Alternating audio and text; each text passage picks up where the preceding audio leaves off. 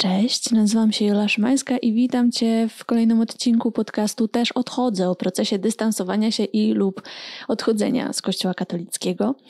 Dzisiaj porozmawiam e, ze specjalistką, bo co druga rozmowa w tym podcaście to właśnie rozmowa ze specjalistką, specjalistą. Dzisiaj moją gościnią jest Joanna Gutral, psycholożka, psychoterapeutka w nurcie poznawczo-behawioralnym oraz współautorka, mam nadzieję, znanego Wam podcastu i Instagrama Zdrowa Głowa. Porozmawiamy dzisiaj o tym, po co nam religia, co ona nam daje i dlaczego tak wielu z nas jej potrzebuje.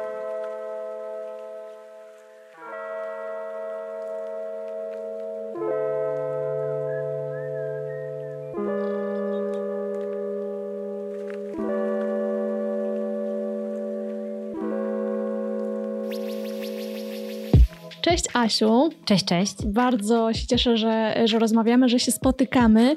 Na początku y, pytam się zawsze, jak się czujesz z moim zaproszeniem do podcastu o takiej tematyce i do rozmowy o takim, na taki temat. Ja, znaczy, ja się czuję wyróżniona i zaszczycona, więc w ogóle bardzo Ci dziękuję za to, że, że napisałaś, bo gdzieś tam się obserwowałyśmy dotychczas i, i wymieniałyśmy uprzejm uprzejmości i sympatii, a faktycznie widzimy się po raz pierwszy. To jest też tak, że mm, ja swoje życie z religią poukładałam na dość wczesnym etapie mojego życia i on e, nie stanowił e, dla mnie większego problemu. E, znaczy, ja nigdy nie zdążyłam się z kościołem tak naprawdę związać, więc też nie miałam jakiegoś takiego rytuału odejścia, mhm. wychodzenia. On, on, nigdy jakoś nie zagościł w moim życiu, chociaż były takie próby. Zostałam... Zewnętrzne czy twoje jakieś? Zewnętrzne była, była moja okazjonalna gdzieś w okresie takim nastoletnim dorastania. Ja to mogę opowiedzieć tą historię, to nie jest żadna taj, tajemnica. Ja y, y, wyszłam z kościoła, w zasadzie odeszłam z lekcji religii. Zostałam wyrzucona z lekcji mhm. religii w czwartej klasie podstawówki, ponieważ pokłóciłam się o Harry'ego Pottera. I ja byłam dużą fanką Harry'ego Pottera, a siostra zakonna, która wtedy uczyła religii, nie. E, no i doszło do, do spięcia i moim rodzicom zasugerowano, że może lepiej by jednak było, żeby Asia nie chodziła na religię, co ja przyjęłam z dużą ulgą i w ogóle zadowoleniem i tak się skończyła moja przygoda z religią. Nie chodziłam na religię w gimnazjum, nie chodziłam na religię w liceum, Faktycznie w liceum miałam jakiś taki e, moment, w którym e, wszyscy szli do bierzmowania i ja miałam takie poczucie, kurczę, ja nie idę, może to jakieś dziwne, może to jakieś trudne. I pamiętam, poszłam na takie jedno spotkanie i, i, i jednak nie. Jednak doszłam do wniosku, że to, to, to, to się nie uda, ja mm. jakoś się nie, nie, zgadzam z tym, co się tam dzieje. I e, to był koniec. Natomiast wielu moich przyjaciół jest osobami bardzo religijnymi i też nam się fajnie udaje dogadywać. Natomiast to, co jest dla mnie gdzieś istotne, istotne i też istotne jest w mojej pracy klinicznej, w pracy z pacjentami w gabinecie, to to, co się czasami dzieje z nami, może nie tyle pod wpływem samej religijności jako wiary, ale tego, co się dzieje w związku z różnymi głosami, które wychodzą od hierarchów kościoła, e, z tym, e, jak na przykład po różnych wystąpieniach e, osoby doświadczają różnych trudności, jakoś sprzężonych z tym, dlaczego się w ogóle zgłosiły. I na to mam dużą niechęć, niezgodę. I pomyślałam sobie, że pewnie sama bym tego tematu nigdy nie podjęła, ale skoro zaprosiłaś, skoro jest do tego okazja, to być może też będzie, będzie to szansa na to, żeby wrzucić parę groszy, jak ta nasza psychika jest z tą religijnością i duchowością w ogóle mhm. sprzężona. Dokładnie. Y, I dlatego właśnie bardzo y, chcę tą pierwszą rozmową z pierwszą psychoterapeutką w moim podcaście odbyć i porozmawiać tak zupełnie najbardziej podstawowo, czym jest religia, po co ona nam jest, czym, czym nam służy, czym jest duchowość. Ale powiedziałaś bardzo ciekawą rzecz dla mnie i rzeczywiście bardzo prawdziwą, że tak naprawdę na takie nasze życie tu i teraz często są te takie wypowiedzi, takie zrzucane bomby, one są zrzucane publicznie, wpływają na nas, na jednostki, na relacje między nami, między nami wierzącymi a niewierzącymi, między wierzącymi a wierzącymi, bo też ta przepaść pomiędzy nimi się czasem e, powiększa. Czy wydaje ci się, że to jest e, w tym momencie główny problem i, i największa trudność dla osób wierzących starających się dbać o zdrowie psychiczne w Polsce? Zdecydowanie może być. I ja sobie myślę, że ja na pewno nie będę chciała, bo już zadeklarowałam się na początku w tej rozmowie, że, że jestem osobą niewierzącą, nie jestem związana z Kościołem, wystąpiłam z Kościoła.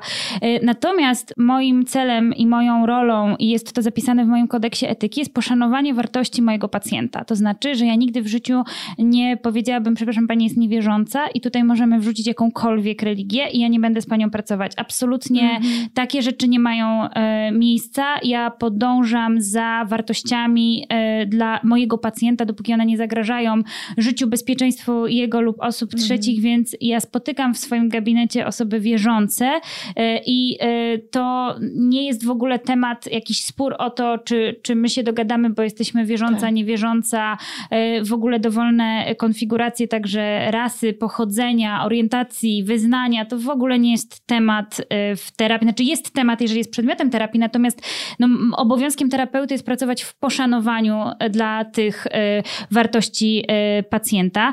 Natomiast ja bym chciała w tej rozmowie też rozróżnić religijność i duchowość mm -hmm. od kościoła jako instytucji. Mm -hmm. Ponieważ ja będę miała dużo dobrego, trochę dziegciu do dołożenia na temat samej w sobie duchowości i religijności. Mhm. Natomiast obserwując to, co się dzieje w kościele i obserwując to, co, z czym czasami przychodzą osoby y, do gabinetów, co czasami też się przejawia w jakichś rozmowach prywatnych, to jest takie duże poczucie żalu u części osób, że mhm. czują się w pewien sposób oszukane retoryką kościoła, e, retoryką, nie wiem kto to powiedział, już nie pamiętam, bo niestety mi takie rzeczy ulatują dość szybko, ale metafora brudnej szklanki też chyba była A, to wykorzystywana chyba też. E, przez jednego z księży w jakimś wystąpieniu jako nieczystości, braku tak. moralności. Z drugiej strony no, mamy też duży kryzys związany z pedofilią w kościele katolickim, który podważa te standardy moralnościowe, które były tak bardzo wysoko stawiane, no i nagle nam się tworzy coś, co w psychologii nazywamy nazywamy dysonansem, dysonansem mm. poznawczym. Czyli ja wierzyłam w coś, a rzeczywistość wygląda jakoś inaczej i ja trochę nie wiem, jak mam to pomieścić. I to może być taki czynnik, który sprawia, że mi się obniża dobrostan, no bo coś, w co wierzyłam, nagle trochę zaczyna się rozpadać. I te procesy związane z tym rozpadem, one bardzo przypominają yy, tak naprawdę żałobę. Mm. Że mhm. najpierw jest szok i niedowierzanie, yy, potem jest targowanie się, złość, potem jest smutek, a dopiero na końcu jest reorganizacja. Więc jak my sobie, w której z tych faz tej żałoby my się uwiesimy? Czy my przejdziemy całą? W jakim tempie my tą, te, te żałobę przejdziemy? I w jaki sposób my się e, zreorganizujemy? To już jest bardzo indywidualna e, kwestia, pewnie zależąca od bardzo wielu czynników. E, no bo myślę, że takie życie religijne, rozumiane jako przynależność do organizacji, to nie jest tylko moment, w którym ja wchodzę do budynku kościoła, ale to jest także społeczność, tak. to jest także moja rodzina rodzina, przekonania, które wyniosłam z domu i z mojej społeczności, z mojego środowiska, więc to jest bardzo złożony y, obraz i proces w ogóle.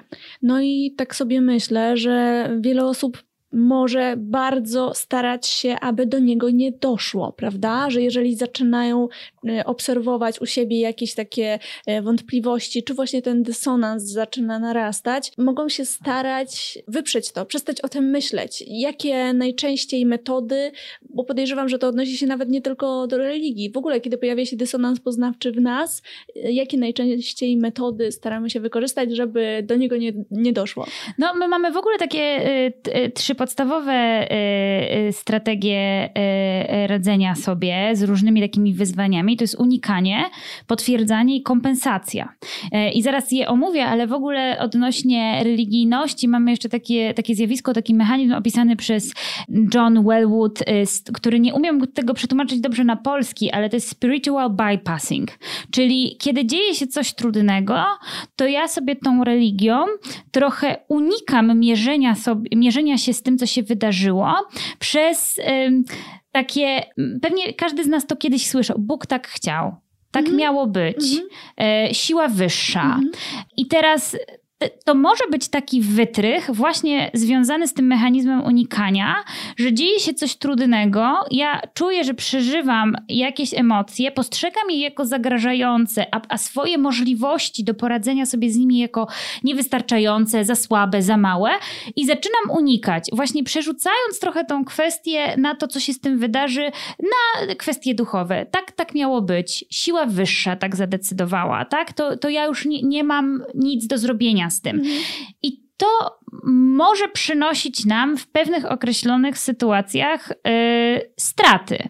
Ponieważ kiedy my się mierzymy z taką stratą, na przykład śmiercią bliskiej osoby, to wówczas to życie duchowe, takie wewnętrzne, y, może być dla nas wsparciem, bo my odnajdujemy tam sens, y, nadajemy znaczenia temu, co się wydarzyło, i to nam pomaga przejść przez jakiś ten proces. Zresztą, jeżeli ktoś bliski nam umarł, to my de facto nie możemy z tym faktem nic już zrobić. To są złożone procesy, właśnie znowu żałobne, y, przez które my przechodzimy. Musimy nauczyć się trochę żyć bez tej osoby w naszym obrazie czy krajobrazie takim zewnętrznym czy emocjonalnym. E, natomiast y, ten spiritual bypassing może być też wykorzystany w sytuacjach, w których my de facto możemy coś z tym zrobić. E, I wtedy no, to prowadzi do takiej trochę wyuczonej bezradności. Bóg tak mm. chciał, e, siła wyższa tak zadecydowała i ja już nic nie mogę z tym zrobić, a nie wszystkie, a w zasadzie niewiele sytuacji w życiu jest takie, żebyśmy my już de facto faktycznie nic nie mogli zrobić. No i to też może być taka, taki rodzaj ulgi z tym związany, tak mi się wydaje, bo kiedy sobie myślę, że no nie mam żadnej odpowiedzialności nigdzie, no to też nie muszę się tym przejmować. W sumie jaki to ma związek ze mną i jakoś tak odklejać się e, od tych trudnych kawałków, od tych zagrożeń rysujących się na horyzoncie. Mhm. To, to, to jest tak, że unikanie w ogóle przynosi nam krótkotrwałą ulgę, mhm. ale długofalowo przynosi nam konsekwencje, bo nie, rozwa- nie rozwiązuje problemu. I teraz, gdybyśmy sobie wyobraziły, że gdzieś tutaj na osiedlu jest straszny pies i ty się go boisz, więc będziesz wybierała inną drogę. Nie będziesz skręcała w prawo, gdzie jest pies, będziesz szła w lewo, gdzie jest pies. No ale y, unikniesz, nie boisz się psa, super, możesz iść dalej. Ale to nie oznacza, że gdzieś tam za bramą osiedla nie ma innych innych strasznych psów i ty się nie uczysz radzić sobie ze swoim lękiem przed tym bodźcem, który cię przeraża. Ty unikasz, jest uff, wyszłam z domu, jest spoko, psa nie ma, wychodzisz za bramę i jest problem znowu, on się nie rozwiązuje. Dlatego to unikanie może nam przynosić więcej y, strat niż zysków, bo ono nam tak trochę te emocje wycisza, ale problem pozostaje w zasadzie nietknięty i będzie nam gdzieś siłą rzeczy powracał w innych sytuacjach, okolicznościach. Zanim jednak ten wewnętrzny konflikt jakoś się w nas zarysowuje, to jednak religia spełnia w naszym życiu wiele funkcji, wiele zadań, spełnia różne nasze potrzeby. Co daje nam religia tak naprawdę psychologicznie, emocjonalnie? E, bardzo dużo nam daje i ja bym tutaj tą religię wrzuciła do takiego e, worka duchowość, bo można mhm. mieć życie duchowe, a nie religijne i można mieć życie duchowe, które będzie życiem religijnym. I duchowość w ogóle w psychologii to jest związana z transcendencją, to jest wykraczanie poza, poza to, co jest doświadczalne tu i teraz i my możemy tą swoją duchowość rozwijać na bardzo wiele sposobów, niekoniecznie religijnych, ale już wrzucając to wszystko do, do jednego worka, no to są badania, które potwierdzają, że y, życie duchowe wzmacnia nam poczucie dobrostanu, bo też y, mówimy, kiedy mówimy o zdrowiu psychicznym, to, to mamy tak naprawdę dwa podejścia. Pierwsze podejście takie medyczne, że zdrowie psychiczne to brak choroby, e, a jakiś czas temu WHO zaproponowało takie no, pozytywne podejście do zdrowia psychicznego, że to także szansa na rozwijanie swojego dobrostanu i pełni potencjału, czyli nie tylko, że nie chorujemy, ale jeszcze, że możemy mhm. w pewien sposób działać proaktywnie na rzecz swojego dobrostanu. Więc ta duchowość może faktycznie y, ten dobrostan wspierać. Y, osoby, które mają e, to życie duchowe, lepiej radzą sobie ze stresem i to zarówno na takim wymiarze fizjologicznym, jak i samoopisowym, czyli kiedy mierzono reakcje fizjologiczne, jak i kiedy po prostu ich o to pytano. Co więcej, jest takie badanie ciekawe, porównawcze, akurat dotyczące Kościoła katolickiego pomiędzy Amerykanami a tutaj naszym krajem i I Amerykanie, głównie w czasie wszystkich swoich przeżyć związanych z mm, religią, takim dominującym, dominującą emocją jest wdzięczność. Że oni dziękują idąc do mhm. kościoła. I wdzięczność, to wiemy też z, z wielu innych badań, bardzo dobrze działa na rzecz naszego dobrostanu. Zarówno okazywanie wdzięczności, jak i bycie odbiorcą tej wdzięczności. Natomiast my w Polsce głównie przepraszamy i żałujemy. Mhm. I to wcale y, nie jest aż tak bardzo korzystne dla naszego dobrostanu, no bo to, to jest związane z poczuciem winy, y, to jest związane z takim obciążeniem y, psychicznym, no i z takim, jeżeli ja muszę przepraszać, no to ja muszę trochę uważać na to, co robię, mhm Y, żeby zaraz to przepraszanie nie zostało w jakiś sposób spotęgowane. I y, mamy też taką duchowość wewnętrzną i duchowość zewnętrzną. Tak to jest mierzone e, w wielu badaniach i ta duchowość wewnętrzna to jest taka duchowość, która y, mówi o tym, na ile to jest dla mnie ważne, żeby y, przynależeć do y, jakiegoś ruchu religijnego, na ile w ogóle dla mnie osobiście ważna jest modlitwa. No i mamy taką zewnętrzną, na ile to jest, nie wiem, akceptowane społecznie, pożądane społecznie, na ile właśnie taka aprobata ze strony innych jest dla mnie ważna. I ta wewnętrzna duchowość jest jest pozytywnie y, skorelowana y, zarówno y, z samooceną, jak i z takimi wskaźnikami jakości życia. Pozytywnie skorelowana to znaczy, że im bardziej jakoś to moje wewnętrzne, wewnętrzna duchowość jest dla mnie ważna, tym większe korzyści dla swojej samooceny będę odczuwać. Badania też pokazywały, że osoby właśnie z tym wewnętrznym, takim bogatą, bogatą duchowością, którą rozwijały, które, którą praktykowały, miały mniej, e, mniej e, obniżonego nastroju, nawet w takich sytuacjach stresowych i lepiej radziły sobie e, właśnie ze stresem. Więc to życie duchowe, takie wewnętrzne jest bardzo ważne i tam jest bardzo dużo benefitów, które, z których my możemy czerpać. Tam jest też i nadawanie sensu, i poszukiwanie celu, i mm, no, radzenie sobie z tymi emocjami, budowanie sieci wsparcia. To, to, to są duże benefity płynące z duchowości. Mhm. A czy dobrze rozumiem, że ta zewnętrzna duchowość trochę też działa y, mocniej na osoby, które są bardziej podatne na opinie innych, te, które właśnie y, z pewnie różnych powodów bardzo mocno kierują się tym, co ktoś im mówi, żeby robiły, albo jakie powinny być? No tutaj nam wchodzi e, bardzo wiele różnych zmiennych, bo my jako ludzie mamy większą wewnątrz lub zewnątrz sterowność i to jest też taka różnica indywidualna, którą my się mhm. różnimy.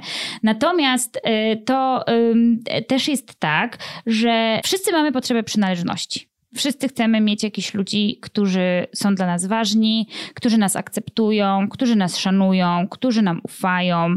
E, no i teoretycznie e, na przykład organizacje religijne takim wartościom lobbują. Więc jeżeli ja się czuję zagubiona, wystraszona, e, jakaś, nie wiem, nie, nie za bardzo mogę sobie znaleźć to moje miejsce w świecie, to ja mogę trafić do organizacji religijnej, ponieważ będę się tam czuła zaopiekowana, mhm. uważniona, e, szanowana. E, to też jest tak, pomyślmy sobie o, o znaczeniu e, kościoła w Polsce paręnaście lat temu, tak? To, to była taka, to było takie miejsce, taka organizacja, która jednoczyła młodych ludzi, tak, tak. którzy się tam zbierali, którzy tam prowadzili ruchy polityczne, które nie mogły się odbywać na poziomie jawnym, więc to mogło jeszcze dodatkowo przyci przyciągać. Czy, Ale czy... kilkadziesiąt lat temu. Kilkadziesiąt, tak, no kil, tak, już, już kilkadziesiąt. lat temu, ale kilkanaście lat temu też wciąż, no ja pamiętam, byłam wtedy nastolatką i e, bardzo to czułam, że, że Kościół jest takim miejscem, do którego mogę przyjść i w bezpiecznej przestrzeni poznać ludzi, być częścią czegoś więcej, mogę się mniej, bardziej angażować, ale że raczej jest to po prostu bezpieczne miejsce. I my wszyscy być. takiego miejsca potrzebujemy. Mhm. Czy to będzie kościół, czy to będzie kółko plastyczne, czy to będzie y, jakaś e, organizacja studencka, zawodowa. To jest po prostu wpisane, no mamy takie podstawowe potrzeby psychologiczne. E, to jest autonomia, sprawczość, wspólnotowość. I właśnie wspólnotowość, to tam też zawiera się to poczucie przynależności. My chcemy gdzieś przynależeć, chcemy mieć jakichś ludzi, którzy będą, tak mówiąc w cudzysłowie, nasi. I e, myślę sobie, że to też częste, że osoby trafiają do, do organizacji religijnych i, i ja myślę, że to nawet może być cenne w pewnych mhm. okolicznościach, o ile to działa tak, jak działać powinno. Przeczytam teraz e, wiadomość i w zasadzie pytanie e, jednego z moich obserwatorów. W jaki sposób można zadbać o swoje potrzeby, które wcześniej realizowały się w praktykach religijnych, takich jak modlitwa czy sakramenty, mi na przykład chodzenie na adorację czy do spowiedzi w pewnych sytuacjach, stanach emocjonalnych coś załatwiało i właśnie po tym najbardziej odczuwam stratę. No to ja bym pewnie zapytała, a co to jest to coś, co ci coś załatwiało? Mm. Nie umiem odpowiedzieć na to pytanie pewnie jednoznacznie, ponieważ to jest znowu indywidualna kwestia, też taki e, off-topic, że najczęstszą odpowiedzią psycholożek, psychologów jest to zależy, mm. bo e, to naprawdę zależy od wielu czynników i dlatego się spotykamy e, zazwyczaj w gabinecie psychoterapeutycznym indywidualnie, a nie, nie mamy jakichś złotych przepisów na życie uniwersalnych. Ale myślę sobie o tym w ten sposób, że na przykład modlitwa, czy jakiś sakrament, czy spowiedź, to to też jest taki czas, który ja poświęcam sobie i swojej duchowości. Mhm. I teraz jeżeli ja mam to zakodowane, że ta moja duchowość to jest religia, uczestniczę w mszach, w nabożeństwach, w sakramentach, to ja mam jakąś określoną pulę czasu w miesiącu, w tygodniu, w dniu, którą poświęcam na swoje życie duchowe. I jeżeli ja w tą swoją duchowość się zagłębiam, to to zazwyczaj ma dobre skutki dla mm. mojego funkcjonowania psychicznego, bo ja mogę sobie pomyśleć, co mnie boli, co mnie smuci, co mnie martwi. Mogę pójść do spowiedzi i gdzieś tam też tak, takie zewnętrzne wsparcie uzyskać. Pewnie zaraz sobie też jeszcze o spowiedzi pogadamy. Mogę właśnie pójść do mojej organizacji, mogę pójść na mszę i spotkać ludzi, którzy wyznają podobne wartości do mnie, gdzieś na zasadzie podobieństwa, otrzymać takie wzmocnienie i wsparcie. Więc tam jest jakiś czas zarezerwowany na tą duchowość. I teraz, jeżeli ja, nie wiem, występuję z kościoła czy z organizacji religijnej i ja ten te, te pulę czasu przeznaczoną na duchowość tracę i, i nie zapełniam jakoś inaczej, no to ja faktycznie mm -hmm. coś straciłam i coś jest niezałatwione. I teraz myślę sobie, że y, y, pytanie jest takie, jak ja bym chciała o to zadbać w inny sposób. Tak. Co gdzieś to moją duchowość y, wspiera, rozwija. Czy to będzie, nie wiem, modlitwa, bo, bo wyobrażam sobie, że można odejść z kościoła, a w dalszym ciągu być osobą wierzącą.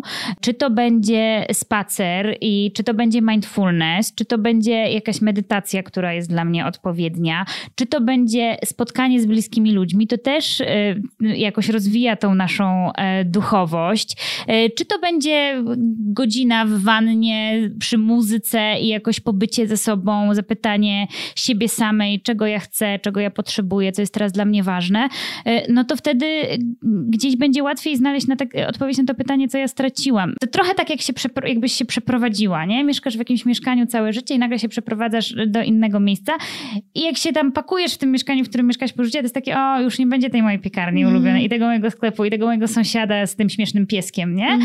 I masz takie poczucie straty i to trochę trwa, zanim sobie wybudujesz takie czy sieci społeczne, czy ulubione miejsca w nowym e, miejscu, do którego się przeprowadzasz i, i to są bardzo podobne procesy. Ja opuściłam coś, gdzieś był jakiś porządek rzeczy.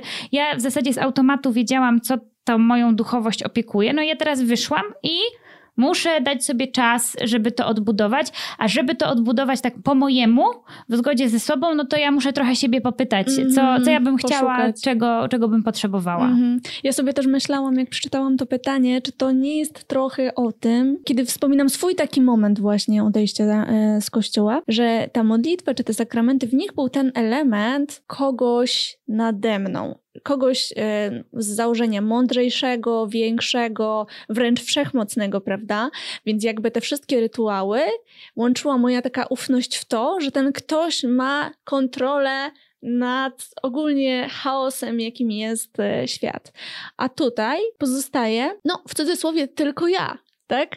Tylko ja, leżąca w, wa- w wannie przy relaksującej muzyce, ale tę żałobę musiałam przejść, zanim ten relaks w wannie stał się rzeczywiście takim kojącym rytuałem. No w ogóle bez żałoby to nie ma, e, nie ma siły. No, mhm. W zasadzie każda strata e, rodzi jakąś zmianę, bo żeby ten proces żałoby się zakończył, to musi właśnie nastąpić ta reorganizacja. Mhm rzeczy i każdy sobie tam przeorganizuje na swój e, sposób. Natomiast to, co mówisz, e, jest cenne, bo faktycznie tak jest, że mm, w, mm, w takim no, religijnej duchowości e, gdzieś ta taka część przekazywania trochę odpowiedzialności, trochę losów i przyszłości, ale także takiej tolerancji, niepewności i dyskomfortu. To jest w ogóle taka zmienna, z którą my jako ludzie mamy duży problem, że ja nie wiem, jak to będzie. I to jest trochę przerażające. Natomiast Natomiast jeżeli sobie o tym pomyślimy, to y, no, nikt z nas nie wie, jak będzie. Nie, nie wiemy, co się wydarzy y, jutro i to w niektórych osobach y, budzi lęk i panikę. Natomiast no, w religii jest historia o tym, tak? Co, co się dzieje po śmierci, co się dzieje z nami, kiedy zaufamy Bogu. I i to może być wspierające w takim funkcjonowaniu, właśnie od, odciążające, że ja jakoś wierzę w to, że jest nade mną jakaś istota, której mogę zaufać, która jest dobra, y, która mnie kocha, nieważne jaka, jaki jestem. To też jest taki duży czynnik czegoś, czego my bardzo jako ludzie potrzebujemy mm. miłości bezwarunkowej. Mm -hmm. No my jej wszyscy pragniemy ale nie wszyscy ją dostaliśmy, nie wszyscy ją dostaliśmy w równym wymiarze. E, I e, no, taka myśl o tym, że ona tutaj jest, myślę, że jest bardzo, bardzo wspierająca, zwłaszcza w takich sytuacjach, w których czujemy duży dyskomfort i niepewność. Czy myślisz, że brak takiego doświadczenia miłości bezwarunkowej e, w domu, w relacjach takich na co dzień może wpływać na to, że my jej jeszcze bardziej szukamy, na przykład w religii? No, myślę, czy w religii, że na pewno jej bardziej szukamy, to się zgodzę, mhm. że, że w ogóle. Myślę sobie od tego, czy my skręcimy w stronę religii, czy nie, to zależy pewnie jeszcze od wielu innych mhm. czynników, y, w ogóle w jakim środowisku my się otaczamy, y, kto nas wspiera, kto gdzieś tam nam przewodzi i czy to faktycznie jakoś będzie w stronę religii ciągnęło, ale być może i może tak być, że ja mam jakieś niepozałatwiane swoje potrzeby, a tam je dostaję zarówno w relacji ja Bóg, jak i w relacji ja wspólnota kościoła mm. i wówczas no, mogę z tego e, czerpać. Znowu poczucie do przynależności, no i jest ta istota boska, która mnie kocha bezwarunkowo mm -hmm. za to, jaki jestem, jaka jestem. Zresztą pomyślmy sobie o takim życiu codziennym, no nawet o jakichś naszych bliskich relacjach. Jak czasem coś przeskrobiemy, no to jest nam głupio, no i trochę tak się myśli, matko jedyna, no tak to, nie wiem, tego mojego partnera no tak głupio zrobiłam, słabo wyszło, będzie zły, tak, no nie najlepiej. I, a nagle masz taką myśl, no ale, ale Bóg cię kocha, mm -hmm. taką jaka jesteś, dobra, niedobra, oczywiście staraj się być najlepsza jak możesz i potrafisz, no mm -hmm. ale mhm. jak ci nie wyszło, no to to nie będzie złości, tak? tak? tak jest, tak. Jest, jest miłosierdzie I, I, ja myślę, że to może być wspierające. Tak mówię, myślę może, bo jakoś nie bardzo mam takie osobiste doświadczenia, do których mhm. mogłabym się odwołać, ale myśląc e, czasami o osobach mi bliskich, które, które e, o tym opowiadają, to faktycznie to, to pełni taką rolę. Ja myślę, że to jest e, bardzo cenne. Ja czasami sobie też z taką nawet poniekąd zazdrością patrzę. Moja, moja przyjaciółka jest religijna, jest tak religijna w taki sposób najpiękniejszy, jaki to może, można sobie dla dla mnie e, wyobrazić. Co więcej, nigdy e, spory religijne nie były w ogóle tematem w naszej relacji. E, I ona mówi, że ona jak tak się zagłębi w tą modlitwę, to, to jej jest tak dobrze mm. na, na duchu. Ja myślę sobie, kurczę, jakie to jest w ogóle przyjemne znaleźć swój sposób na swoją duchowość, na swoje tak. lęki, na swoje niepokoje. Tak.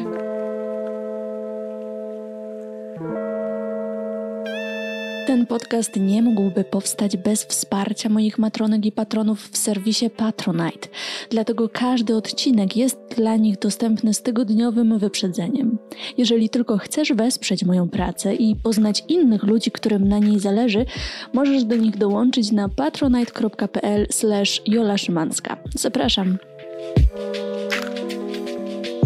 Wrócę do tej spowiedzi. E, często słyszałam w kościele, i to jest w ogóle taki mm, często przewijające się hasło, e, księża to powtarzają, że psychologowie polecają spowiedź, bo według nich ona bardzo właśnie pomaga w zdrowiu psychicznym i w ogóle w takim komforcie życia. Jak ty się do tego odniesiesz? Bo ja jestem bardzo ciekawa. Nigdy nie słyszałam o tym, żeby. Nie znam żadnego psychologa, który by. Nie, znam. Dobra. To ja to wielokrotnie słyszałam. Nie, ja nigdy nie spotkałam się z żadnym psychoterapeutą ani psychologiem, który powiedziałby: No tutaj depresja, zalecam wizytę u psychiatry i spowiedź. Nie że według psychologów ten rytuał właśnie regularnej spowiedzi jest taki właśnie wspierający i bardzo psychicznie pomaga. O. Nie znam takich danych, mhm. nie znam takich informacji, nie potrafię znaleźć żadnej teorii psychologicznej w głowie, która mogłaby to potwierdzić. Jeżeli dla kogoś spowiedź jest ważna, to wyobrażam sobie, że udział w tej spowiedzi będzie dla niego jakimś elementem regulującym emocje. Mhm. Natomiast no, w spowiedzi mamy też pokutę. Jak ja coś źle mówię, to powtarzaj, bo to wiesz, od okay, pierwszej to komunii to wszystko już tam wyparowało. E, mamy, e, mamy pokutę, więc to też jest tak. Ja coś z, zgrzeszyłam, mhm. idę do spowiedzi, żałuję za grzechy, otrzymuję rozgrzeszenie, odprawiam pokutę, sprawa jest załatwiona ja mogę czuć psychologiczną ulgę. Mhm. W psychoterapii czasami też mamy taki efekt ulgi pierwszej sesji. Zajęłam się tematem, powiedziałam to wszystko. Jest ulga. Wyrzuciłam z siebie. Wyrzuciłam to z siebie, jest ulga. Więc to może przynosić jakieś takie benefity dla dobrostanu, ale spowiedź nie jest metodą terapeutyczną. Spowiedź wedle mojej wiedzy, nie używa takich narzędzi, które sprawiają, że jakieś zmiany y, psychologiczne y, czy y, w ogóle leczenie, techniki terapeutyczne są w żaden sposób aplikowane. Spowiedź, sakrament, nabożeństwo nie jest inhibitorem wychwytu zwrotnego serotoniny, czyli lekiem psychiatrycznym, który się stosuje na zaburzenia. Mhm. My nie możemy tego ze sobą przykładać. To trochę tak jakby, jakby przyszedł ktoś do mnie ze złamaną nogą, a ja bym mu powiedziała, no ja myślę, że tak nabożeństwo dwa razy w tygodniu naprawdę będzie w stanie załatwić sprawę. To są dwie różne rzeczy. Jeżeli ja się znajduję w cierpieniu, fizycznym, psychicznym i jestem osobą religijną, to jasne, że ja mogę chodzić do kościoła i uczestniczyć w tym, co jest dla mnie ważne, ale to nie jest forma leczenia. Mm. To jest forma wspierania duchowego. I jeżeli ja cierpię na depresję, schizofrenię, nie wiem, zaburzenia lękowe, możemy wpisać dowolnie, to pewnie y, mogę chodzić do kościoła, bo to jest dla mnie ważne, bo to jest moja wartość w życiu, to jest moja duchowość, ale ja tam nie otrzymuję leczenia psychiatrycznego, mhm. ani psychologicznego. Mhm. Kiedy według ciebie religia przestaje służyć człowiekowi? No, religia, w ogóle wszystko przestaje służyć człowiekowi, kiedy przynosi więcej strat niż zysków. E, I ja sobie myślę, że taka e, religijność utrzymana w narracji zastraszania, e, w, takim, w takiej narracji polaryzującej, my versus oni, taka, która nasila mój dysonans poznawczy, wewnętrzny, w którym dzieją się rzeczy, na które ja nie mam zgody, E, ale jednocześnie jakoś jestem zmuszana do tego, żeby w nich uczestniczyć, bo na przykład jest to element obrzędu, element, nie wiem, zachowań tego ruchu religijnego, no to wtedy to może przestać mi służyć. Przemoc która się dzieje w, y, y, w kościele, y, pedofilia, która się dzieje w kościele. Przemoc mam na myśli niektóre słowa dotyczące na przykład osób LGBT. To są zachowania przemocowe. To jest przemoc psychiczna, to jest stygmatyzacja i to absolutnie nikomu nie służy w ogóle nigdzie, nie tylko w religii czy w kościele. Myślę sobie, że także przymuszanie do religii, a także brak dyskusji. Mm. Tak, że ty musisz mi uwierzyć, tak jest, koniec, kropka. Tak. tak. Myślę sobie, że gdybym y, w tej czwartej klasie szkoły podstawowej trafiła na siostrę zakonną, która by mnie zapytała, słuchaj, a co, ty, co ci się w tym Harrym Potterze tak nam najbardziej podoba? A dlaczego ty to czytasz? Dlaczego to jest dla ciebie ważne, interesujące? To ja nie wiem, czy ja bym teraz nie była turbo religijną osobą, która by tam ci pisała zgrzliwe komentarze Kto na wie? Instagramie. Nie wiem, tak? Ale jakby tam nie było dialogu, było mhm. nie, nie wolno, szatan, mhm. zło, diabeł diabeł, nie wolno mm -hmm. w ogóle mhm. zapomnij. I w którymś momencie jest brak, zamknięcie na dialog, jest dewaluacja mnie, wtedy małego człowieka, więc myślę, że byłam jeszcze bardziej na to wyczulona. E, jest unieważnienie uczuci emocji i to są kurcze straszne grzechy mm -hmm. w stosunku do psychiki człowieka. A powiedz mi właśnie, bo to jest bardzo ciekawe, o czym mówisz, bo u jednej osoby to zadziała właśnie tak jak u ciebie, a u innej osoby przekształca się to w takie poczucie, tak, my jesteśmy lepsi, nie dyskutuj, w ogóle nie masz, w ogóle dyskutowanie z tym to jest świadectwo niedojrzałości i jakiegoś takiego właśnie problemu tej osoby. No, znowu powiem ci, jak psycholog to zależy, no bo y, ja miałam duże wsparcie w domu. Nie chcesz dziecko chodzić na religię, nie będziesz chodziła na religię. Okej, okay, to jest dla nas w porządku, akceptujemy to, co do nas mówisz. Ale część osób e, takiego wsparcia nie otrzyma. Część osób właśnie zareaguje w taki sposób e, wielkościowy, e, czyli ty nie rozumiesz, ty nie jesteś zdolna do tego, żeby pojąć tę istotę, ty zostałaś omamiona to e, w ogóle y, to, to lewactwo ci w głowie namieszało. E, no i to jest dewaluacja, tak? Mhm. Drugiej osoby. Ja się stawiam w pozycji nadrzędnej i dewaluuję twoje uczucia, myśli, przekonania, wizję świata, wiedzę. E, jesteś podrzędna w stosunku do mnie. A część osób też zareaguje lękowo, w lękiem przed konsekwencjami, lękiem przed odrzuceniem, lękiem przed tym właśnie, że być może stracą coś, naraża, narażając się na jakąś niezgodę. Więc to bardzo wiele zależy także od naszych takich e, wewnętrznych, temperamentalnych, osobowościowych, psychologicznych właściwości i tego, jak środowisko reaguje na to, co się dzieje. Ja myślę sobie, że trochę inaczej było e, wejść w konflikt z siostrą zakonną na religii w stutysięcznym mieście, a trochę inaczej byłoby w kilkutysięcznej wsi. Mm-hmm. I no, ten aspekt środowiskowy także jest bardzo istotny. Mm-hmm. Mówiłyśmy o tym, że duchowość zdecydowanie nie musi być duchowością religijną. Wymieniłyśmy wymieniłaś kilka sposobów, na które możemy e, duchowość przeżywać. Ja się zastanawiam, czy na przykład też pisanie pamiętnika, albo właśnie głębokie rozmowy z przyjaciółmi, e, spacery, to wszystko też wymieniłaś. Gdzie jeszcze możemy e, szukać duchowości, albo od czego zacząć, kiedy nie mamy, kiedy jakby carte blanche i, i od początku musimy tak naprawdę zbudować te swoje strategie, źródła. No, ta duchowość to jest właśnie wykraczanie po to, co jest poza to, co jest doświadczalne. I e, ja pewnie myślę sobie, że najlepiej zacząć po prostu działać intuicyjnie i sprawdzać. Mhm. I na takiej trochę metodzie prób i błędów, zasadach eliminacji w końcu my znajdziemy, co nam tą naszą duchowość e, e, rozwija. No, poniekąd psychoterapia też może być jakimś takim rozwojem duchowym. No, my uczymy się gdzieś pracować z naszymi emocjami, okiełznywać nasze myśli i to też może jakoś tak trochę zaglądać w, tam w środek, czego ty chcesz, czego potrzebujesz, co jest dla ciebie ważne. Myślę sobie też, że uporządkowanie tego właśnie, co pomaga mi E, jakoś e, osiągnąć spokój, być blisko siebie, wspiera moją samoakceptację. To także są e, elementy budowania tego świata duchowego.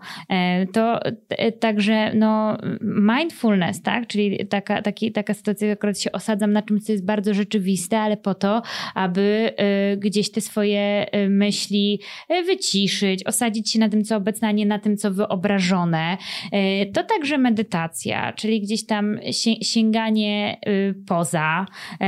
To może być pisanie pamiętnika też jako taka strategia regulacji emocji. Ja myślę sobie, ja myślę sobie o duchowości też w takim kontekście, kiedy y, przeżywam coś trudnego, to oprócz takich czynników sytuacyjnych, które oczywiście mogą sprawiać, że jest mi trudno w życiu, to ja mam jeszcze strategie regulacji emocji, które mogą działać lepiej albo gorzej.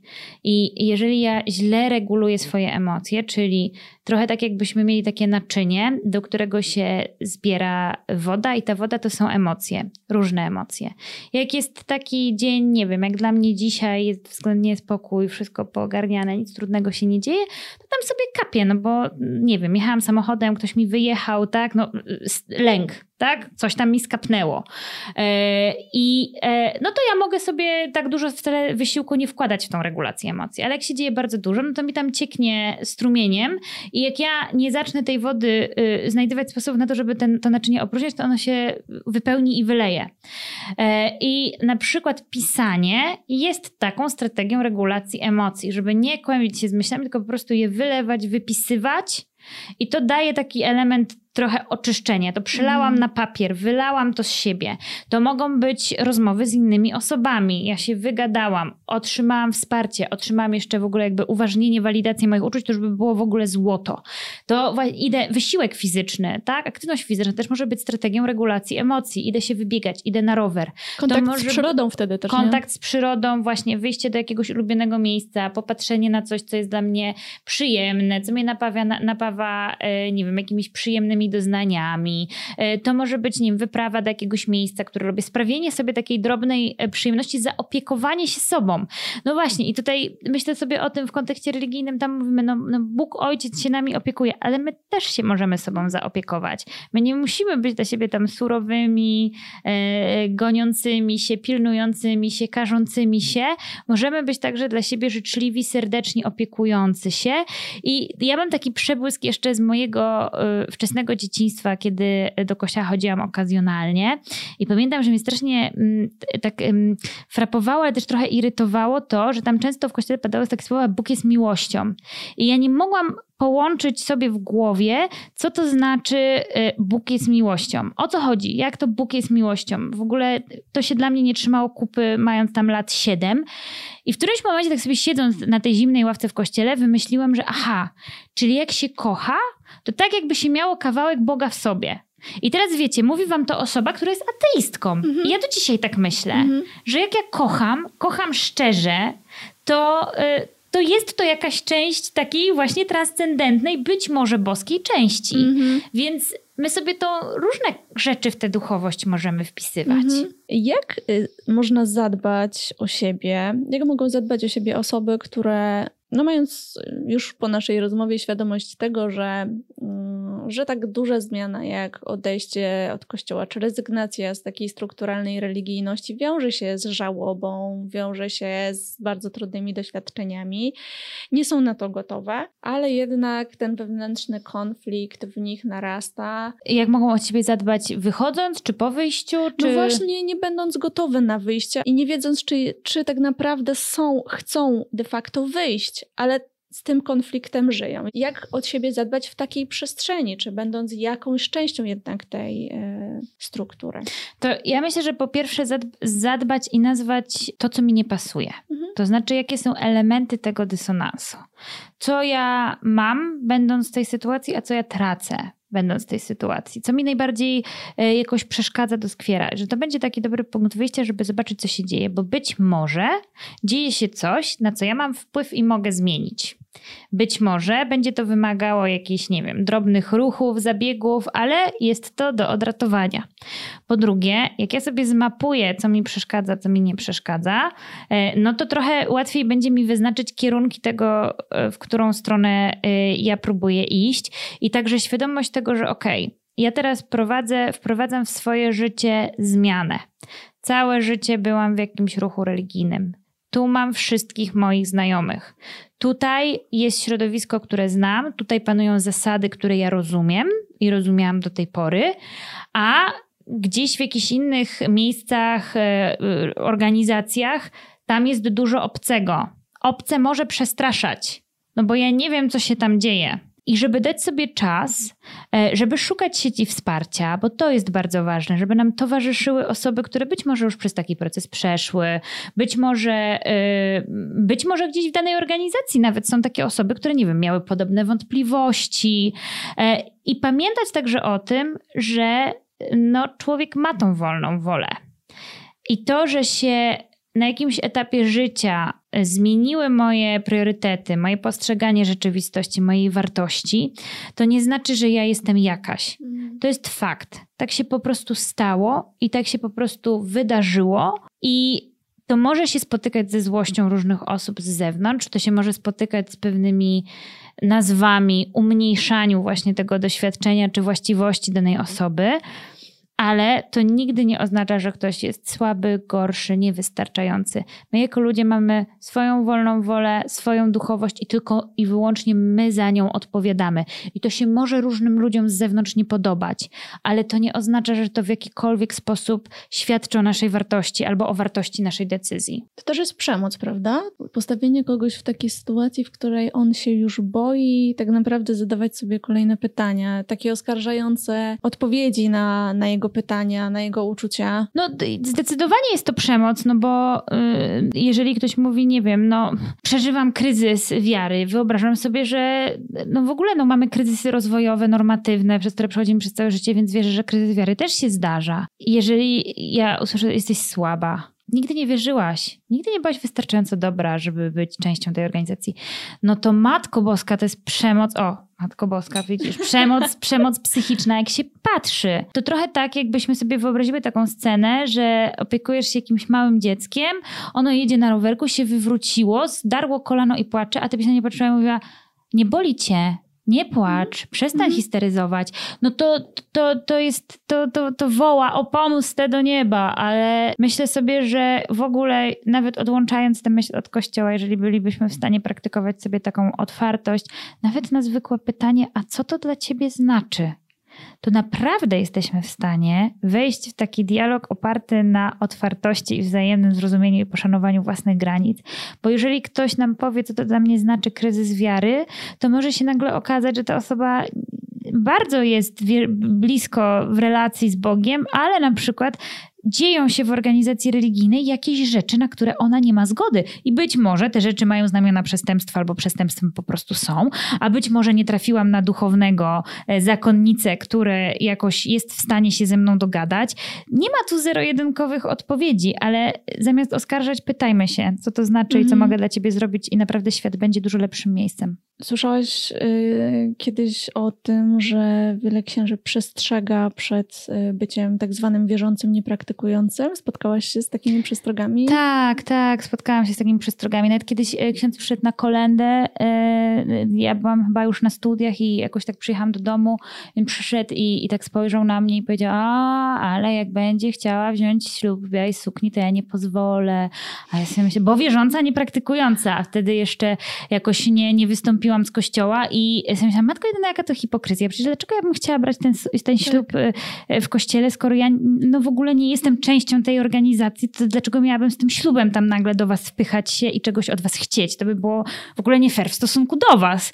E, I, i pamiętam, że wtedy jakoś tak poczułam, że to, to ta wierząca, niepraktykująca to jest jakiś problem. Nie dla mnie, tylko dla, dla osoby z zewnątrz, bo taka nazwa padła. No, to jest taka kurczę polaryzacja w najczystszej postaci że albo jesteś z nami, albo jesteś przeciwko nami. Takie nas. właśnie przestrzeżenie trochę, że e, to jest, że to będzie coś złego, że tego nie akceptujemy. Tak, ja, ja nie wiem, no bo tutaj jakby w takiej wiedzy e, religijno-biblijnej to jestem słaba, ale e, ja nie wiem, czy to jest jakiś problem być osobą wierzącą, a nie uczęszczającą do kościoła, bo ja sobie myślę, że jeżeli mi się w tym kościele coś nie podoba, to ja mam prawo do niego nie uczęszczać, a to nie anuluje mojej wiary yy, w Boga. Mam taką znajomą, która mówi, Pan Bóg wszystko widzi, a ona też jest niewierząca i ona zawsze wszystkim powtarza, o, Pan Bóg wszystko widzi. No i więc sobie myślę, że yy, jeżeli wszystko widzi, no to on nie zamyka oczu, jak my z tego kościoła wychodzimy. I jeżeli to jest dla mnie ważne, żeby w relacji z tym Bogiem być, to ja sobie mogę w tej relacji być jak chcę. Mhm. Ja rozumiem, że Kościół ma pewien interes w tym, żeby tych wiernych było jak najwięcej. To są też realne y, korzyści finansowe dla takiej organizacji. Natomiast, y, no, no właśnie, to jest takie, y, budujemy wyższość grupy naszej, czyli właśnie moglibyśmy to w ogóle nazwać takim narcyzmem, narcyzmem kolektywnym. My mamy pozytywną taką tożsamość, ta nasza grupa własna jest e, uprzywilejowana, ma też taką e, bardzo, bardzo dużą e, wiedzę mhm. dotyczącą w ogóle takiego zagadnienia, czyli my jesteśmy Chciałabym my wiemy. My wiemy i doświadczamy lepiej niż mhm. wy, bo skoro wy nie jesteście z nami, to znaczy, że wy jakby nie dorośliście. Mhm. Do tego momentu. I to jest taki kolektywny narcyzm. My się okay. jeszcze tam wy, wybijamy, tak? I, e, I dewaluujemy innych. Co więcej, mamy jeszcze coś takiego jak e, taki e, narcyzm wspólnotowy, że nasza grupa jest taka miłosierna, My jesteśmy, my byśmy wszystkich przyjęli, ale to oni nas y, atakują. Oni, my jesteśmy otwarci. Proszę, zapraszamy wszystkich, każdy może do nas przyjść. E, wiemy, że w praktyce to każdy ma pewne y, obostrzenia i to dość y, wyśrubowane. I no to wspiera tą grupę, mhm. tą, tą, tą, która w ten sposób się traktuje i polaryzuje z drugą grupą. Polaryzuje, mhm. czy my się stawiamy na dwóch biegunach. Mhm. Tam nie ma, że są ludzie bardzo zaangażowani w życie Kościoła, trochę zaangażowani, ludzie, którzy rozważają, czy się zaangażować, ludzie na dziesiątej orbicie i ludzie, którzy być może kiedyś dołączą. Nie, jest tylko albo jesteś z nami, albo jesteś przeciwko nam. I to bardzo szybko doprowadza do zaogniania konfliktów. W ogóle to się nie dzieje tylko w religii, to się dzieje także w polityce, e, to się dzieje w ogóle w życiu społecznym. E, też dobrze było to widzieć, e, widać na przykład w takiej narracji dookoła strajku kobiet. Ona też była tworzona na zasadach polaryzacji, tak? Lewaczki, tam wściekłe kobiety i tak dalej. Hmm. I w momencie, kiedy my się tak spolaryzujemy, no to tam błyśnie iskra i jest konflikt. Natomiast to buduje taką narrację grozy i zagrożenia. Mm. Ktoś nam zagraża. Mhm. My się musimy chronić, my musimy być razem i blisko, żeby nic nas nie spotkało złego. I ja w ogóle uważam, że taka narracja polaryzująca, ona silnie działa na emocje, jest bardzo skuteczna, e, ale długofalowo, no znowu, no jest bardzo szkodliwa, bo balansuje na takim zniekształceniu 0-1, czarno-białe, a świat nie jest czarno-biały.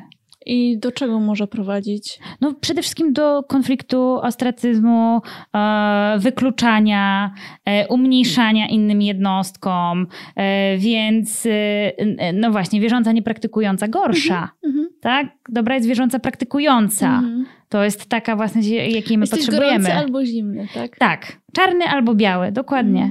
I, I, nie, ma, nie ma półśrodków. I co więcej, jakoś nie możesz nie wiedzieć, jaki ty jesteś. Nie? Musisz, no, to, to musisz zadecydować albo tu, albo tam. Nie, nie mhm. można chwilę pobyć w poczekalni i się zastanowić nad sobą. Albo, że można być czasem takim, a czasem takim i że ja mogę wierzyć, a Kościół może mnie wkurzać i że mogę iść na nabożeństwo i uszanować to nabożeństwo, ale mogę nie być zadowolona z kazania. To jest takie właśnie, tylko tu albo tu, nie ma mhm. środka.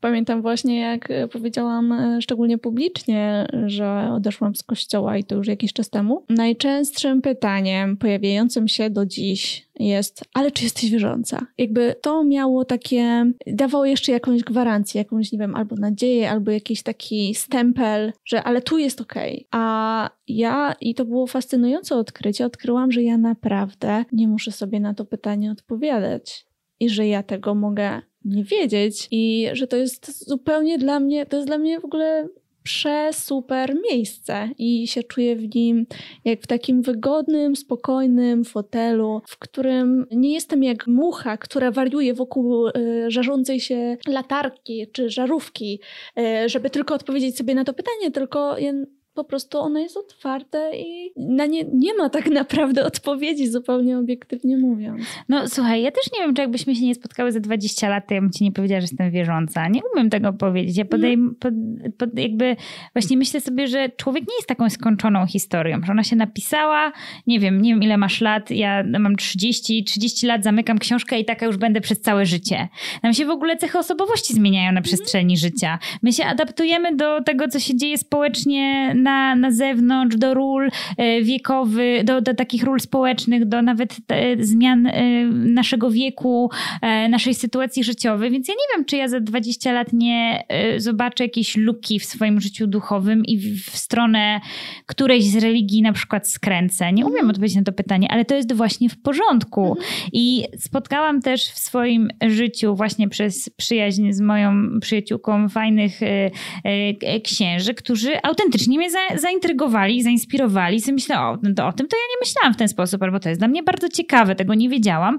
E, I być może kiedyś, jak uznam, że jest tak, taka, taka cza, taki czas i ja mam taką potrzebę, no to, to, to być może jakoś się do mhm. kogoś zwrócę, ale nie chciałabym, żeby ktoś mnie próbował wrzucić w jakąś szufladę i powiedzieć, teraz już tam zostaniesz i w ogóle już jak, jak wejdziesz do tej szuflady, to nie ma dla ciebie wyjścia. -hmm. Zawsze jest. Mm -hmm. Zawsze jest i, i myślę sobie, że no też e, z tego, co kojarzę, powiedzmy powiedz mi, jeśli się coś zmieniło, no ja kojarzę Kościół jako instytucję, która mówiła, że jest otwarta dla wszystkich, więc ja rozumiem, rozumiem, rozumiem, że jeżeli ja tam kiedyś przyjdę, no to jakoś nie, nie będę potępiona na, na wieki.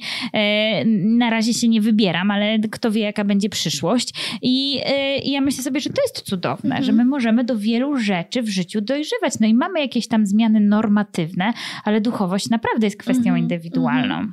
A jak to w ogóle jest właśnie z tą zmianą? Bo e, nie wiem, czy to jest kwestia polskiego społeczeństwa, czy w ogóle człowieczeństwa, e, że często jest takie wrażenie, że niezmienianie swoich poglądów czy przekonań jest czymś właśnie szlachetnym, bohaterskim, takim wzorem. Ten to jest wytrwały w swoich zawsze. Jakby miał 15 lat, to miał te same wartości, jak ma 84, to dalej wierzy w te same wielkie wartości. Jakby, czy w tym realnie jakby jest coś, co powinniśmy naśladować, co jest warte naśladowania? Czy to powinien być cel człowieka? Nie. E, to będzie krótka odpowiedź na pytanie nie.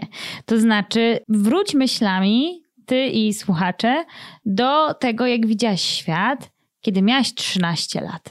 Straszne. I czy chciałabyś z taką perspektywą iść przez całe życie? No, ten rozwój nie jest jakby linearny, że my nagle wiemy coraz więcej, a nasze przekonanie to jest w ogóle konstans, nie? Idzie po całości. Jak już raz w coś uwierzysz, wszyscy byśmy wierzyli przecież w świętego Mikołaja. No serio. Nie? Raz w niego uwierzysz, albo że dzieci przynosi bocian, że tam się wyciąga z kapusty i wróżka zębuszka podrzuca tam te piątaki za każdy wypadnięty mleczak, no to my byśmy w dalszym ciągu wszyscy w to wierzyli. E, I e, nasze przekonania e, są zmienne na przestrzeni życia, bo one też są budowane w oparciu o doświadczenie.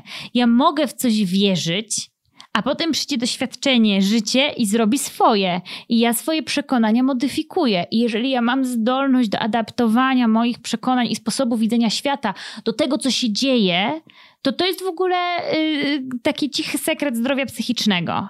Na przykład to z innego kawałka, już nawet niereligijnego. Mamy w psychoterapii coś takiego jak przekonania kluczowe, przekonania pośredniczące, myśli automatyczne. I takie przekonania kluczowe to jest coś, co, co jest takim fundamentem, co ja myślę o sobie. I na przykład mogę mieć taką, taką myśl, że ja jestem słaba. I taką armią tych przekonań e, kluczowych są przekonania pośredniczące. Czyli one tak trochę mówią, co musi się stać, żeby było, że jesteś słaba. Czyli na przykład, jeżeli nie spełniam oczekiwań innych, to jestem słaba. Jeżeli moja mama jest smutna, to znaczy, że jestem słaba. Jeżeli nie wyjdę za mąż przed 25 rokiem życia, to znaczy, że jestem słaba. I tam możemy sobie wpisać wiele różnych zasad, które gdzieś sobie wytworzyliśmy, czy nam zostały przekazane. I jeżeli ja będę szukać tylko dowodów, które potwierdzają mi to moje przekonanie kluczowe, to ja się w nim utwierdzę. Bo tam zazwyczaj nie ma przeciwwagi do tego, a co musi się stać, żebym nie była słaba. Czasami są. Jestem silna tylko wtedy, kiedy jestem idealna, ale to przekonanie jest nierealistyczne, no bo nikt nie jest idealny. Nie znam nikogo, mm. kto nigdy w życiu nie miałby żadnej porażki, potknięcia i trudności życiowej. Więc dopóki my nie adaptujemy tych swoich przekonań do rzeczywistości, to jest bardzo duże ryzyko, że wpadniemy w taką dziurę tych przekonań, że one nam gdzieś y, zawieszą taką pętlę na szyi i będą nam pokazywać świat, który jest zupełnie nierealny. I czasami jak spotykam pacjentów w gabinecie, to, to moje ulubione stwierdzenie to jest różnie bywa i mówię, a co gdybyśmy zaczęli myśleć, że czasami jesteśmy słabi, a czasami silni? Mhm. Czasami dobrze, czasem niedobrze. Że to tak, nie, że albo, albo, tylko właśnie, że no różnie to bywa. Raz, raz tak, raz tak i że nawet jak teraz jestem słaba, to nie oznacza, że za jakiś czas nie będę silna. E, I myślę, że to jest e, bardzo e, cenne, żeby patrzeć trochę na ten świat jako na bardzo zmienny, że my mamy prawo zmieniać swoje przekonania, swoje poglądy, swoje wybory, swoje decyzje i że to nie jest oznaka naszej słabości, porażki, jakiejś e, chwiejności emocjonalnej. E, wręcz przeciwnie, oczywiście, jeżeli ja zmieniam, e, nie wiem, to, że chcę mieszkać e, w domu z basenem, a na drugi dzień wyjeżdżam w Bieszczady, będę mieszkać w namiocie i przemyślę swoje życie i jeżeli tam pojawiają się jakieś objawy takie, e, no, no bardzo rozhuśtane, niepokojące, może lekko od odrealnione, no to, to, to też może zwiastować jakieś niepokojące objawy. Ale jeżeli ja kiedyś wierzyłam w Boga, a teraz nie wierzę, kiedyś nie wierzyłam, a być może za jakiś czas zacznę wierzyć, no to, no to okej, okay, to się zmieniasz jako człowiek, to różnych mm. rzeczy potrzebujesz. Jest, jeszcze ci powiem, bo wiem, że się rozgaduję strasznie, ale jest jeszcze takie sformułowanie w języku polskim jak trwoga to do Boga. E, I faktycznie gdzieś ta religijność, te potrzeby religijne wzrastają w późniejszych okresach życia, bo my jako ludzie naprawdę boimy się śmierci. I e, to też jest taki lęk bardzo naturalny i wpisany w życie człowieka, e, że kto żyje, ten umrze i można się obawiać tego, że ja umrę i co się wydarzy. I wówczas to życie duchowe, religijne jest bardzo atrakcyjne właśnie dla minimalizowania tego dyskomfortu związanego z lękiem przed śmiercią. Na koniec jeszcze zapytam Cię, bo pytałam o osoby, które no, nie są gotowe, jeszcze nie wiedzą właśnie w którą stronę pójdą i jest już im ciężko. Ale zapytam na koniec o to, jak, jak mogą zadbać o siebie osoby, które no, już doszły do tego punktu, że czują, że absolutnie nie mogą e, pozostać w kościele katolickim. Niekoniecznie musi się to wiązać z formalną apostazją, po prostu nie chcą mieć nic wspólnego e, z tą organizacją i są też świadome, bo już zaczynają przeżywać swoją żałobę. Jak wtedy o siebie zadbać, żeby ją przejść do końca, ale jednocześnie też nie w jakiś naj, naj, najgorszy sposób, żeby, żeby być dla siebie ważnym też w tym czasie. No to właśnie być y, sobie tym takim wspierającym kumplem, jakim się chciałoby być dla kogoś. Mamy taką umiejętność samobiczowania, a przy jednoczesnym, tak, kiedy pytam moich pacjentów, czy tak samo potraktowaliby swoją przyjaciółkę, to mówię, nie, no w mm. życiu. No właśnie bądźmy dla siebie tacy, jakbyśmy byli dla swojej przyjaciółki.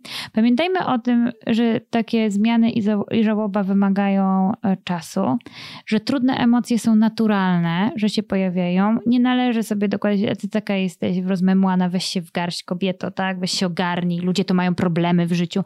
Nie mamy jedno, jakiejś uniwersalnej miary powagi problemu, e, żebyśmy mogli do siebie zwracać się w ten sposób. Proszę pamiętać też o tym, że no, to są różne fazy, że tam będzie i smutek, i złość, i żal, i rozczarowanie. E, I, e, i dopiero gdzieś ta reorganizacja jest na samym końcu.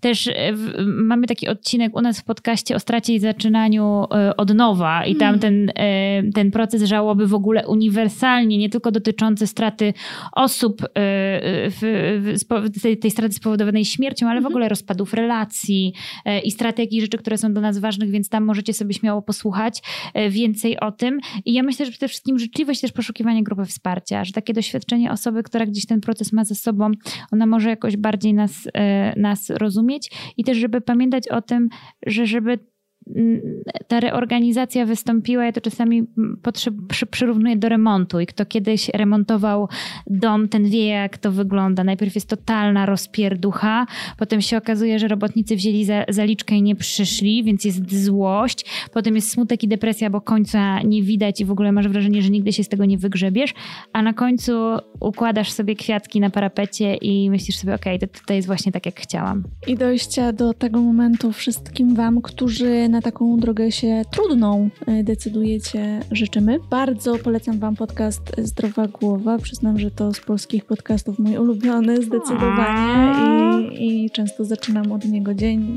co mi jakoś tak dobrze go ustawia, więc bardzo polecam i bardzo Ci dziękuję za tę rozmowę. Bardzo dziękuję za zaproszenie.